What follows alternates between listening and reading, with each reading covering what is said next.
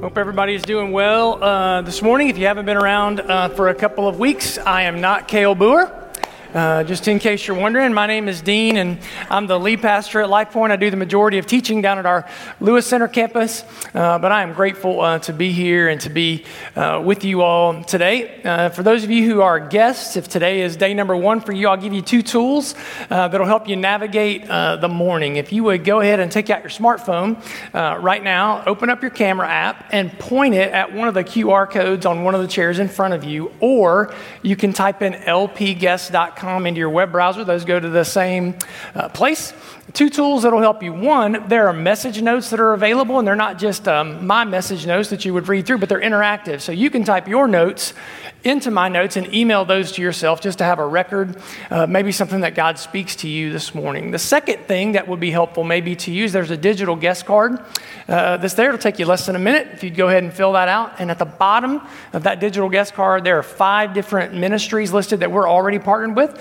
But if you'll choose one of those five, we'll make an additional $5 donation to that particular ministry in your honor just to give you the chance to do something good, kind, maybe make a difference in somebody's life for letting us know uh, that you are with us today. Now, for some of you, uh, you are not new. You have been around for a long time, and it has been a blessing uh, for mine, uh, my uh, own life and Angie, my wife, to church with you for a number of years. but after a while, it just didn't make sense, right, to have everybody drive down to Lewis Center. And so in 2016, we congregationalized here. And so um, you're attending here, part of our um, heart for multiplication, and um, we're grateful for that. But it's good to see some of your faces. We got an Emmons baptism this morning. Excited, right, um, about that. So um, it's uh, it's great to get to uh, be with you um, today.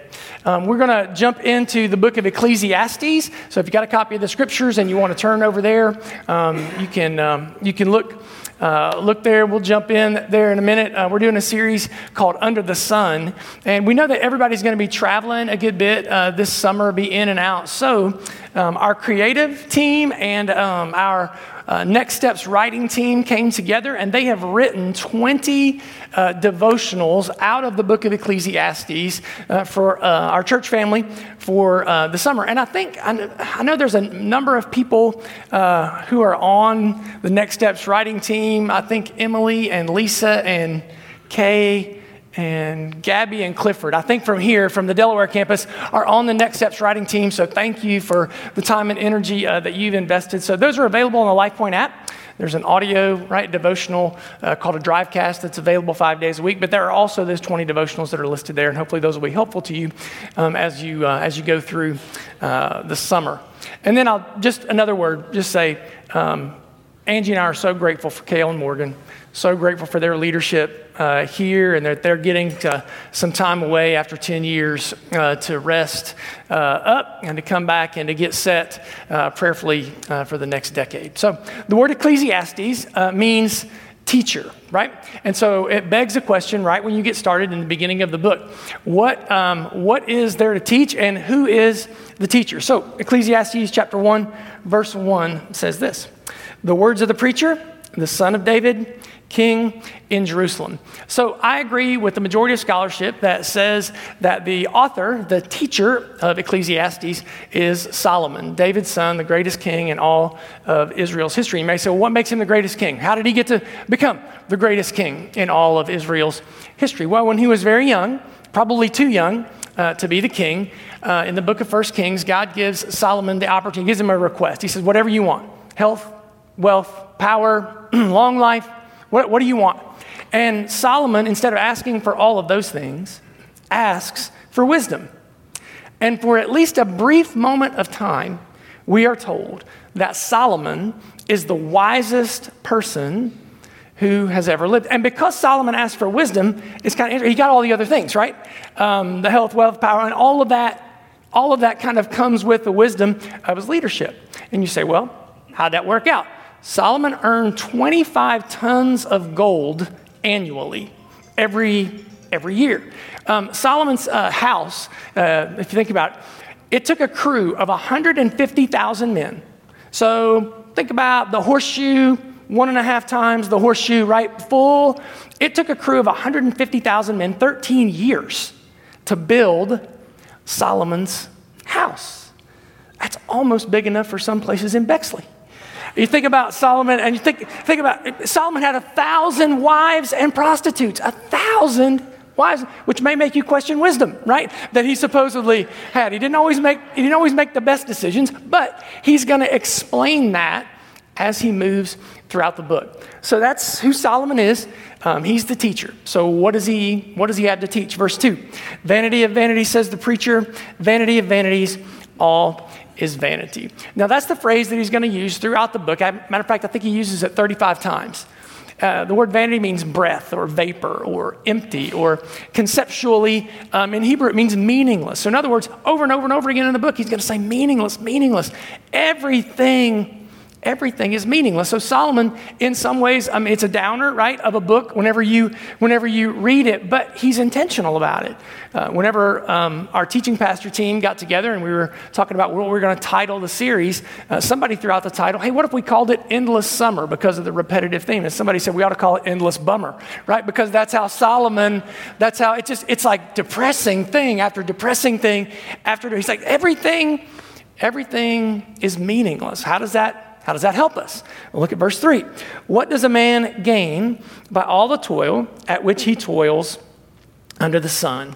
This is Solomon's ultimate question because the second phrase that he uses um, is under the sun, after which the series, right, is entitled. He uses that phrase 29 times in the book. So you put those two things together, Solomon is constantly asking the question where is there meaning under the sun? And under the sun, he means outside of heaven, right? So if all we're doing is looking for an earthly meaning, where, so where, where can you find meaning under the sun or outside of heaven? The way that I think we would ask that question, this is what I said to uh, folks at Lewis Center last week, is what is the point of my life? What is the point of your life? So let's just say that together. I'll say it and then you repeat it, okay? Okay? All right? All right. What is the point of my life? That was terrible. Let's do it again. What is the point, is the point? of my life? That's the question that Solomon is asking over and over and over again. And the ultimate answer, and really the big idea that we're going to talk about every week, is that God offers us a very full life in an empty world. Solomon says, What does a man gain by all the toil under his sun? In other words, what's the payoff? What is the point of my life. And when you and I search, when we're looking for meaning, one of the things that we tend to rely on as we live life out in the world is power. And Solomon deals, Solomon understood power because he had it to its greatest heights. And he's going to offer us some reflections on not only how we u- uh, utilize power, but what trouble and what danger uh, that is to our souls. So we're going to jump over to chapter 6 as we talk about power. So uh, jump over there and we'll start in verse 1. Solomon says this There is an evil that I have seen under the sun, and it lies heavy on mankind. A man to whom God gives wealth, possessions, and honor, so that he lacks nothing that he desires, yet God does not give him power to enjoy them, but a stranger enjoys them. This is vanity. It is a grievous evil. Now, when we talk about power, just so we're talking about the same thing, I'm going to use Dallas Willard's definition of power. It is, he says it's the range of your effective will. And what Willard means by that, uh, when we're talking about power, is your ability, my ability to affect change. It's your ability, my ability to, um, to make decisions, to make choices, to affect outcomes. Um, power is your little personal kingdom right? It's the, uh, the ability that you have to make things occur, to, to make things happen. We have euphemisms about this in our culture, right? Think about little sayings that we have. A man's home is his, or maybe it's not. I don't think. I mean, some of you, some of the guys are like, "I'm not saying it, man. I'm not." I'm, no, a man's home, we say, is is his castle right? ladies are like, yeah, right, sure it is, sure it is. I remember, um, man, whenever, whenever our kids were young, we have three children, whenever they were little, um, I would try to mandate, I mandated things, right? I would, I'd walk in the, the house after work is done, and my three little kids, right? They've got all their chores done. They're, they're all washed and they're all bathed and they're standing there waiting to greet me at the door. And they're like, Father, thank you for working so hard for our family. One of them had slippers for me. One of them had the remote control. One of them had a glass of iced tea for me. What does all that mean? It means I walked into the wrong house, right? I don't know about your house. That's not how things work. The kids ran that kingdom uh, a lot of the time. But we all have this range, right? We all have this, this, this space where we can make choices, make decisions, and we feel like that we can make things happen. And Solomon is going to say, we'll come back to this in just a second. In, in verse 2, Solomon says, listen, you can possess all the, all the things. You can have all, all the stuff and wealth and honor. He talks about all those things. And he says, yet, but you don't have the power to possess them. But how do you have, how do you possess them, but you don't have the power to possess them or the power to enjoy them? But another man's got, what, what does he, what does, he, what does he mean by that? We'll pick it back up in verse 3. He says, If a man fathers a hundred children and lives many years, so that the days of his years are many, but his soul is not satisfied with life's good things. And he also has no burial. I say that a stillborn child is better off than he. For it comes in vanity and goes in darkness, and in darkness its name is covered. Moreover, it has not seen the sun or known anything, yet it finds rest rather than he. Even though he should live a thousand years twice over, or two thousand years, yet enjoy no good. Do not all go um, to one place. Solomon says, listen, you can father a hundred children. Now, in their culture, if you think about it, um, power in a lot of ways was wrapped up in how many children you had. And the more children you have, the more authority you have. The bigger your, the bigger your clan, the more strength, the more power uh, that you have. You could, you, think about it, you could father 100 children. You could live 2,000 years in their world. The longer you lived, the more successful you were, the more blessed, right, you were by God. He says you can have, you can have all those things, but you don't, but you're not able to enjoy them. That's really one of the dangers that comes with power that you can possess all of the stuff, Solomon says, but not enjoy the possessions that you have under the sun. You can possess it all, but not enjoy any of it under the sun. How, how could that be? Because what it does, he's going to tell us here, it's just going to increase our reliance on power. The power that we think we have to affect change, to make things, uh, to make things happen. Our struggle really is um, it's a worship problem. We struggle with self worship. We would rather, we would rather use God to enhance our worship of possessions than use our possessions to enhance our worship of God. To understand that the reason that God gives us things is to make a difference for his kingdom and not for our kingdom. Solomon actually uses a terrible, it's a terrible image. He says it's better to be stillborn than to rely on human power. Now, I think, this is my interpretation, my opinion, I think this is a real life reference from Solomon. Solomon's oldest sibling um, was the product of a murderous, adulterous affair between his father and his mother before they were married. That child lived seven days. And I think it, this is a reference on Solomon's part to say, you know what, that child is better off. Because you remember what David said, his father said about that child, right? I cannot go to the child, or the child cannot come to me, right? Because the child had passed away, but I will go to the child. In other words, that child that passed away is in heaven at rest. And Solomon says, it is better, it is better to have never lived and be at peace in eternity than to live with a reliance on power to create influence, to live for the sake of possessions that you and I never enjoy because we're relying only, only on human means. How can that be? Because Solomon says the grave. The grave. That's the great equalizer. It's coming for all of us, no matter how much power, no matter how much possession, no matter how long you live 2,000 years, 100, no matter, the grave is the great equalizer. Uh, there's an author, his, uh, his name is Tom Toole. He's a, a leader, business consultant, and he said that uh, one time in his hometown, uh, there were two big events that happened on the same day. Both required flowers. There was a funeral for a large family, and there was a brand new business that was opening. And somehow the florist got uh, the bouquets mixed up, right? And so the guy who opened up the new business, he walks into the flower shop with a bouquet of flowers, sets them down on the desk, and he says, What gives, man? I'm opening up this business, right? This, this brand new spot, and you send me flowers that say rest in peace. And the florist looks at him and says, You think you're upset? You see that family that just walked out? I sent them a bouquet of flowers to their funeral that said, Good luck in your new location, right? And that's what Solomon is saying. Solomon says a new location is on the way for all of us. And none of us are gonna, none of us are gonna get away from that. Even if, even if you handle money well, you handle finances, you handle possessions well, and you're the kind of person who takes care of things and is able to spend things into more things and into more things. What does Solomon say at the end of verse 2? That you're accumulating all of these possessions. And when you're gone, somebody else is going to come along and use them for things that you would not approve of.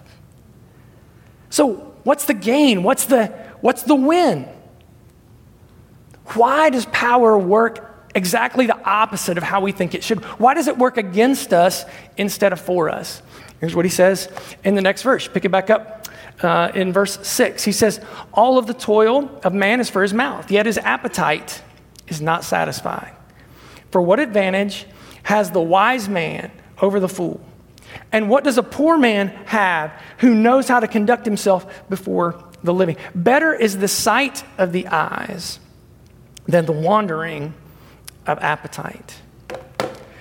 An increase in human power, unchecked, um, unchecked by eternity in a relationship with God, an increase in power has the propensity to do what?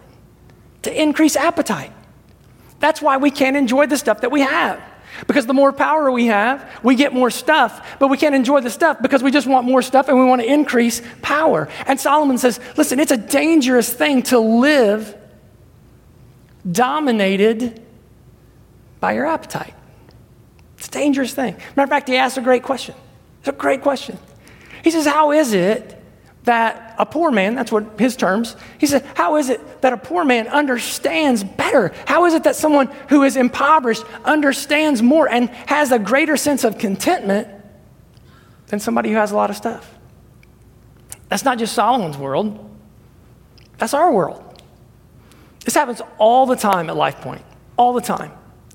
We send people, we're blessed to send people around the world. By the way, thank you for how you gave to the Wide Open uh, Missions World offering uh, a few weeks ago. It is going to be a blessing to our church to once again be able to send people um, to plant churches nationally and internationally. But this happens all the time whenever we send people on mission trips, especially for the first time. And it doesn't matter whether we're sending people to Nepal or India or Cuba or Honduras typically when people go uh, internationally for the first time, and typically um, we're sending people to impoverished areas, third world situations um, around the globe, they almost always come home. And when they get back home, it is jarring for them. It's a jarring move to step back into American culture after being um, in, a, in an international culture for, and they almost always ask the same question How is it that the peoples of the world have a minor percentage of the things that we have, and yet they're happier and they're more content. It does not compute for those of us who live in the West that we will go, we'll go, we'll send a team to Malawi. And my wife and daughter were able to go uh, on a trip this year, my daughter's first time to go. And that was her. She's like, Dad, I don't get it. They don't have anything. They don't have iPads. They don't have cell phones. They don't, they don't have any of that stuff. And they're happy. I'm like, it's amazing, isn't it, right? Because it's appetite. And listen, it's easy for those of us who are a little older, right, to point to the young people. Oh, it's the phones, it's the we, we have the same, we have the same stuff. It's an increasing appetite will overwhelm our desire and our rhythms for opportunities for time um, with the Father. And as that happens, I think this is the bottom line danger, really, um, for, for Solomon. The worst of the worst is that human power, personal power, the range of your effective will, your ability to make decisions and choices to affect your environment. The real danger is that it creates a false sense of security and control. And you think, right? You think well, I've got, I've got this. I can do this. I can make this happen. I can manipulate this. I can control my child's environment. I can make sure, you know, Timmy makes the A squad on the travel team because I'm going to talk to this person and this person. I'm going to make sure we show up here on time, get there a little early, right? And, and we think that we can make things happen. And it gives us this false sense that we are in charge of our environment that we are in charge of the things and the outcomes that happen to us. And what it does is it increases appetite and then it increases fear.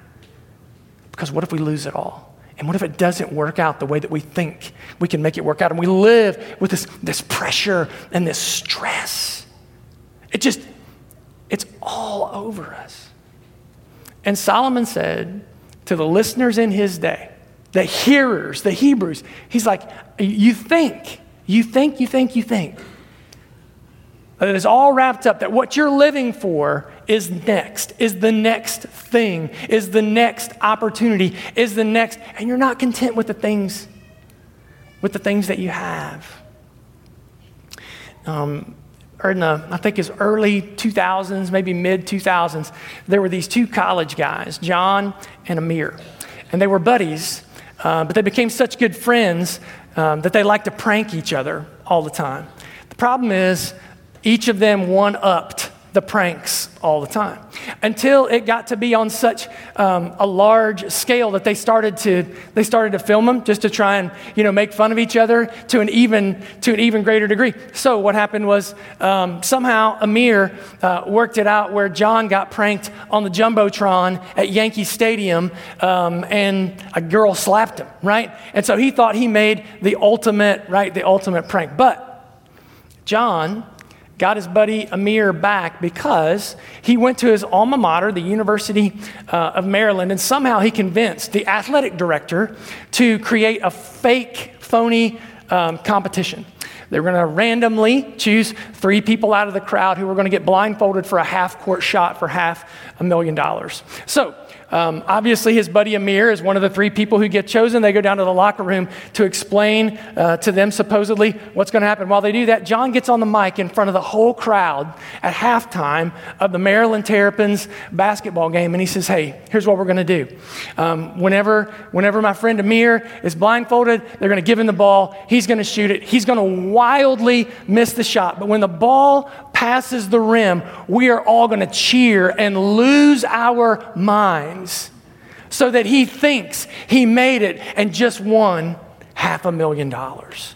So I didn't have time to show you the whole video, but I do have a little clip of it. I'll show you. Straight in front of you, half court about five steps away. It's your shot. Four, three, two, one, go! Three, two, one, go! Three, two, one! Go!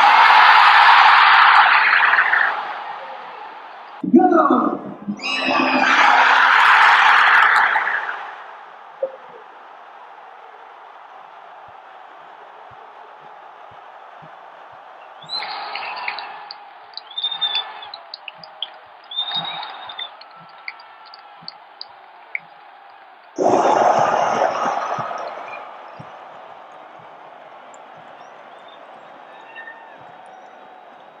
said I don't have time to show you the whole video, but the best, the best moment is here in a minute whenever they get him up and they stand him up, and this guy runs out with this big check, and they're about to take the picture with Amir and the guy in the check, and the guy takes his mask off, and it's his buddy John, and he turns over and looks and sees, and they snap the picture right at that, that perfect moment. And the reason that I showed you that video is that it reminds me that I think there's a good chance that a lot of us, are running around blindfolded like we're in power. Oh, I'm in charge of my life. Yes, I make things happen. I'm the. And all your friends are cheering for you. Yeah, you're great. You're in charge. You have power. You have influence. And we're blindfolded. And we've got no idea that we're being pranked by the enemy. And we don't know until we know. And we don't know until we experience the consequences. So if you're one of those people, like me, who tends to struggle with control, what you and I need to do, and this is, this is the good news, really, from Solomon. The good news is that you and I can live above the sun. We don't have to live under the sun, that we can live life above the sun, connected. As a matter of fact, the New Testament calls us to it. It says, Do you not understand? Ephesians says that you are seated with Christ in the heavenlies, that your relationship with God is so secure and so sure that it's like you are already, like you're already there. So what? So Paul told the Colossians, set your mind on things that are where? Above, right? Set your mind on things that are above, not on the things that are below. And listen, I'm not saying it's wrong to have things, it's wrong to possess things, even that it's wrong to look forward to things or purchases. It's just, you can't live your life for things. You have to live your life connected above the sun and not and not down here, not below it. And as you do that, your desire and um, your appetite for control can, it can settle. It can wane, and you can live a different kind of life. If not, vanity of vanities. Empty, empty, meaningless, meaningless. Everything is meaningless. Solomon lands us in a spot, and here's where I think he lands us. Either nothing means anything, or everything means something. And if everything means something, that, that means there's meaning in all of the mundane parts, right, of our lives. What is the point of my life? Some of you already picked up on it, right? It's a faulty question. It's a broken question. What is the point of if you're a believer, it's, it's not my life, right? The New Testament says, well, don't you understand? Don't you know that you have been bought with a price, right? Therefore, what? It, you're not your own.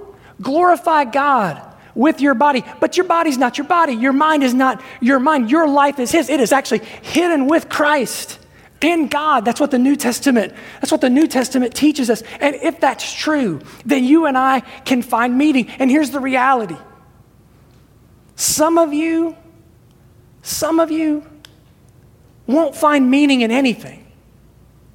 You won't see opportunity in anything because you're just living life under the sun. But some of you, prayerfully some of us, will see meaning and opportunity everywhere. And the reality is, most of us. will be somewhere in between. And the more connected in rhythm you stay in spending time with God and loving Him in, in prayer and in God's Word, the more you're going to see opportunities. I've been encouraging, um, I've been encouraging our congregation at Lewis Center to have God conversations. Not to be responsible to convert anybody, not to twist anybody's arm, but to take the opportunities wherever they can, right? To talk about what God is doing in their lives. 10 days or so ago, I got on a plane um, headed uh, down south for some church planting meetings, and I get on the plane, and I'm in the C group of Southwest Airlines. The worst place in the world, the, the most hated people in the airport are the C group, right, of Southwest Airlines, because the A people get on, they get their seats, the B people get on, and the B people work with the A people to make sure they leave an empty seat, right, in between them. And when the C people get on, what happens is all the people who are sitting in their seats, they see C people and they look down, right, because they don't want you taking their empty seat seat in between. So I get on the plane, I'm in the C group, I see what's about to go down, and see what's about, uh, you know, to have, but, but the flight was full. Everyone, every seat was going to be taken. They kept saying that. So I come up to, you know, an aisle there, and there's a 50-ish year old man sitting on the aisle, and what seems to be a 50-ish year old woman who's sitting on uh, by the window. And I'm like, hey, do y'all mind if I sit there? And they were like, no, you know, it's okay. And in their hearts, they're like, oh, man, you know. So throw my bag up. I go in. I sit down in between them. I sit down in between Carol and Steve. And Carol is from Elkhorn, Kentucky. And come to find out, Steve is from Elkhorn, Kentucky. It's amazing. Carol and Steve are married. so, so I'm like, well, you know, I'm, I'm like, well, I don't have to. I mean, I'm happy I can sit by the window or I can sit by the aisle. I mean, whichever, whichever one. They're like, no, we're good. okay, this is kind of awkward, right? So for the next two hours and 15 minutes, I'm sitting right in the middle, right, of Carol and Steve going back and forth, which was a joy, right? But every now and then, I would just lob a little Jesus, right, into the conversation as it's coming by, going this way, back and forth. And you know what? Three billion years from now, I may be sitting in heaven talking to Carol and Steve about the day that we talked about the gospel on the plane. Either nothing means anything or everything means something. A lot of you in the room are young parents. God bless you, young parents. You're up at midnight changing the baby, feeding the baby. You're up at 2 feeding the baby, changing the baby. And you're up again at 4 a.m., right? Dirty diaper. And you're like, what is my, what is my life? Solomon would say, either it, nothing means anything. Either that child is the random collision of molecules, and someday that child will, um, will be put into the grave. Or, or that child is the special creation of the Creator God designed for you and your family to be raised in the context of pointed, being pointed back to Him, to becoming a disciple who will be faithful generation to generation to generation. In which case, you are going to look at that child and you're going to look at your responsibility as a parent and you're going to say, alongside of Joshua, As for me and my house, we will serve. Well, I don't know what you're going to do at your house, right? I, I think about Joshua saying that, right? This is the second time around into, headed into the promised land. And he remembers what happens 40 years ago, right?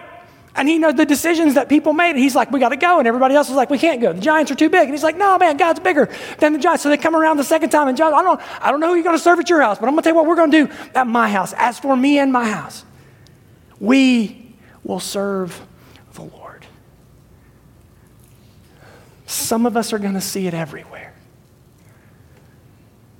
Some of us are never going to see it.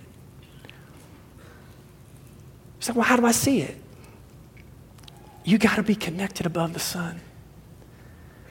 We have a Savior who gave up ultimate power.